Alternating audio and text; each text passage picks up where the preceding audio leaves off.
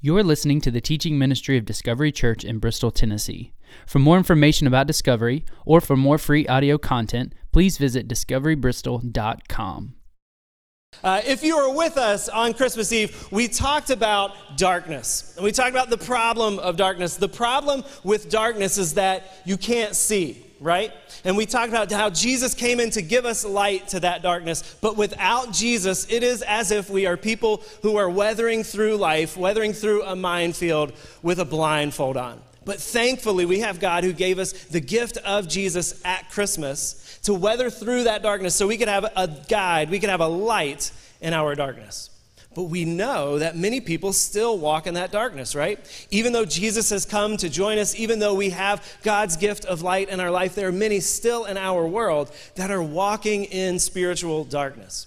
And so that's where our story of Christmas began, was in darkness. We talked about that on Christmas Eve. I want to continue that Christmas story, even though it's the day after Christmas, even though, like, I don't know about you, but, like, I'm still, Christmas, like, I just ate for 24 hours straight. Like, that's still sitting heavy. I'm not ready just to let go of Christmas. I'm still in, like, a little bit of the Christmas glow. So, we're going to finish out our Christmas story this year. So, we've been walking through the videos. We've looked at the Christmas story through the perspective of many different people. And this morning, if you're here at the beginning of the service, we looked at it through the perspective of one of the shepherds' wives, which we haven't talked about the story of the shepherds specifically yet. So I want to read that for you this morning. So, as Mary and Joseph had made their way to Bethlehem, they, were told there's no room in the inn. They spent the night in a stable, and there they had a baby. Meanwhile, Luke 2 8 tells us in the same region, there were shepherds out in the field keeping watch over their flock by night. And an angel of the Lord appeared to them, and the glory of the Lord shone around them, and they were filled with great fear. Because you would be, right? I mean, we're talking dark, quiet night, like sheep, like in the distance, like just having a nice time. And then out of nowhere, angels. And it says, The angels said to them, Fear not, for behold, I bring you good news of great joy. That will be for all people. For unto you, unto you is born this day in the city of David a Savior, who is Christ the Lord. And this will be a sign for you. You'll find a baby wrapped in swaddling cloths and lying in a manger. And suddenly, there was with the angel a multitude of the heavenly host praising God and saying, Glory to God in the highest, and on earth peace among those whom he is pleased. Now, there's just a few things I want to point out about the shepherds. Uh, shepherds in this time, like in the Bible, like were probably not what we often think of around Christmas time. You know the little like precious precious moments shepherds? Like that's what we tend to think of of a shepherd, like wearing bathrobes and a kid's play. That's probably a far cry from what shepherds actually were.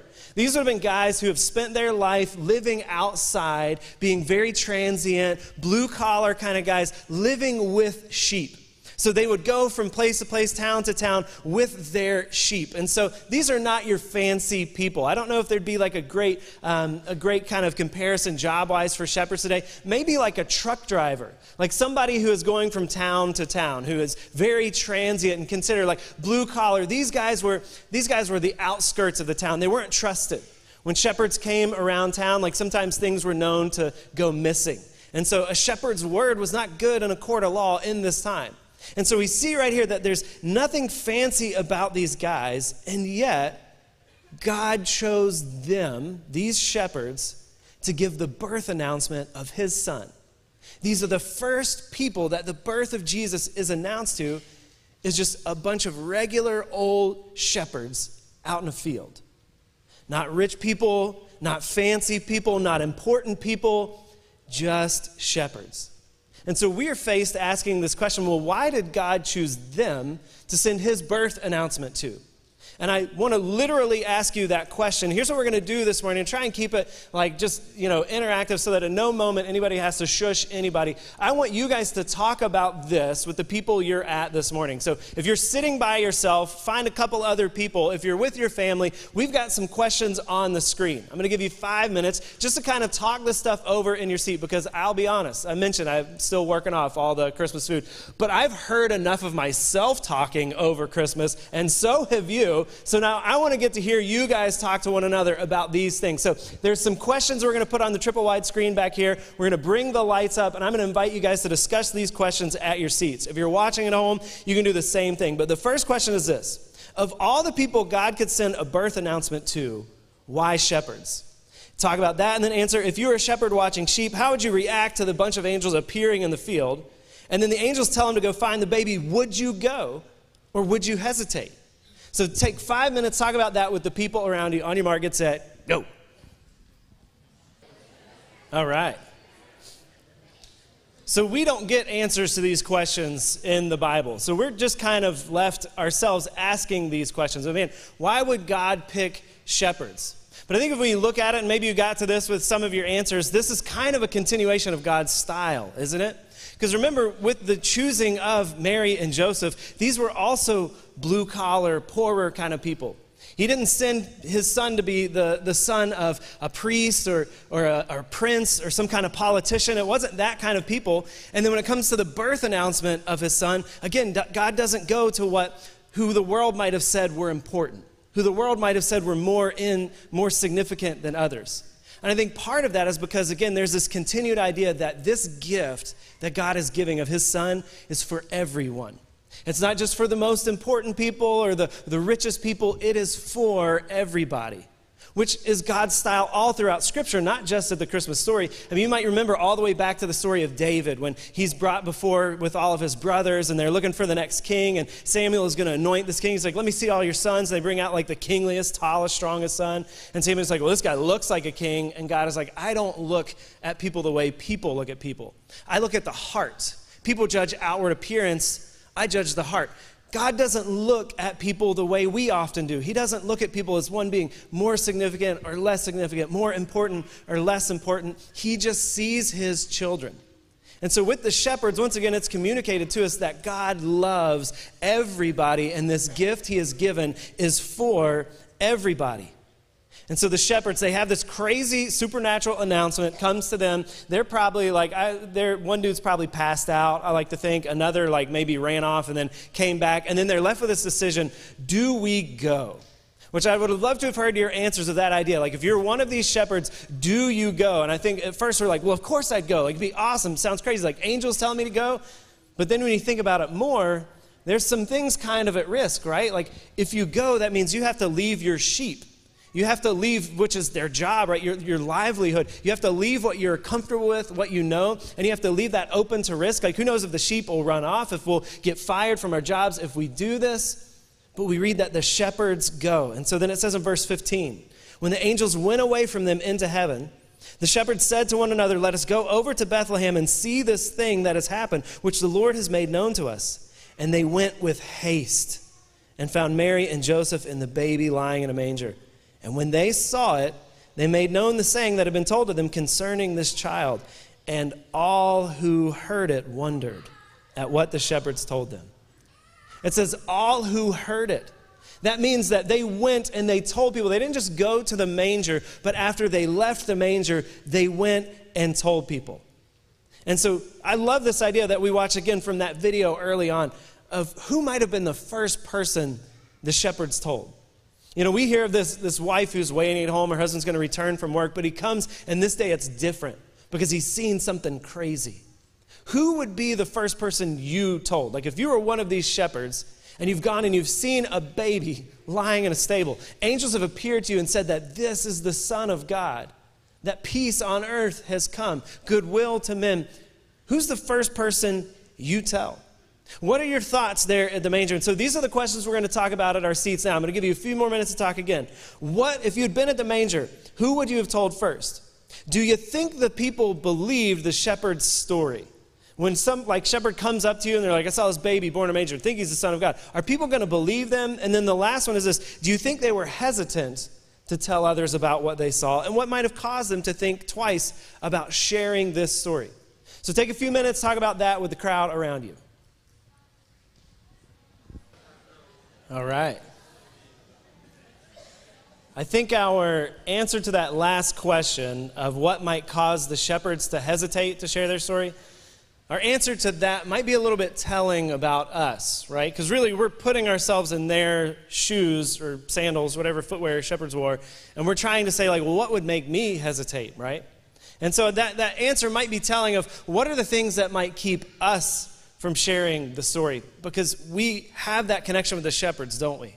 We weren't at the manger. We didn't get to hear a, a, declaration from angels. We weren't in person with Mary and Joseph and the, the baby Jesus there. But we share a connection in that we have received this gift. We have been told of it. We have experienced the presence of Jesus in our lives, maybe not physically, but spiritually so. And then beyond that, we also have a mandate from God that we would go and share our story in the same way that the shepherds shared their story. So now we find ourselves in that same sort of position as the shepherds did, knowing that we've been given the light of God. We've been given the gift of forgiveness of our sins, of eternal life. God not only with us, but God within us. We have that gift. So our question is do we share that story? Do we share with others what we have experienced, not just at Christmas this year, but with Jesus coming into our lives. And so we are told by Jesus, Jesus, before he leaves his disciples, he says, share this story. He says, be just like those shepherds. Go and tell people what you have seen about me. Tell them that I lived, I died, I rose again, and that they too can rise again. He says this in what we know as the Great Commission. At the end of the book of Matthew, so Matthew 28 18, Jesus, right before he zaps into heaven, he's with his disciples and he said to them, All authority in heaven and on earth has been given to me. Go, therefore, and make disciples of all nations, baptizing them in the name of the Father and the Son and of the Holy Spirit, teaching them to observe all that I've commanded you. And behold, I am with you always to the end of the age. I think sometimes we read that and we say, that's great for some people, but not for me. Like Jesus talking to his disciples, right? He's not talking to me. I'm no missionary. But if you really think about it, the first missionaries were not missionaries. The first missionaries were shepherds. The first missionaries were not trained to be public speakers. They weren't trained to go and tell people their story. They just saw something incredible and then they went and told people about it which is exactly what Jesus puts in our laps. He says, You have seen something incredible. We have read about a baby who was the Son of God, born in a manger, a man who lived a life free of sin and then faced death on the cross, but defeated the grave. We have seen something incredible. Maybe we didn't witness it in person, but through God's word, we get to witness it. We have experienced, if you consider yourself a follower of Christ, we've experienced His presence, His forgiveness we've seen something no less incredible than shepherds who were visited by angels and went to see a baby in a manger. And then we're told to go tell it, just like the shepherds did. Because our blindfolds are off, right? And yet there's people in our worlds, in our offices, in our families, in our towns, our neighborhoods that still have on a blindfold to the hope that we have from Christmas that are still walking in the midst of a dark world because they don't know the gift they can have, the life that they can have through Jesus. And so, our job is to be the people that guide them through that minefield of life by offering to them the story of what God has done for us. So, I want to talk about this at your seats. These are our last three questions we'll go through, and it's this How is sharing the story of Jesus like helping a person remove that blindfold? And then what might cause you, like the shepherds, to hesitate in sharing your story? And how can we overcome that? And then last of all, get practical with it. In the coming year, how can you as a family, how can we as a church, how can we be more intentional about telling people our faith story? Take a few minutes and discuss that at your seats.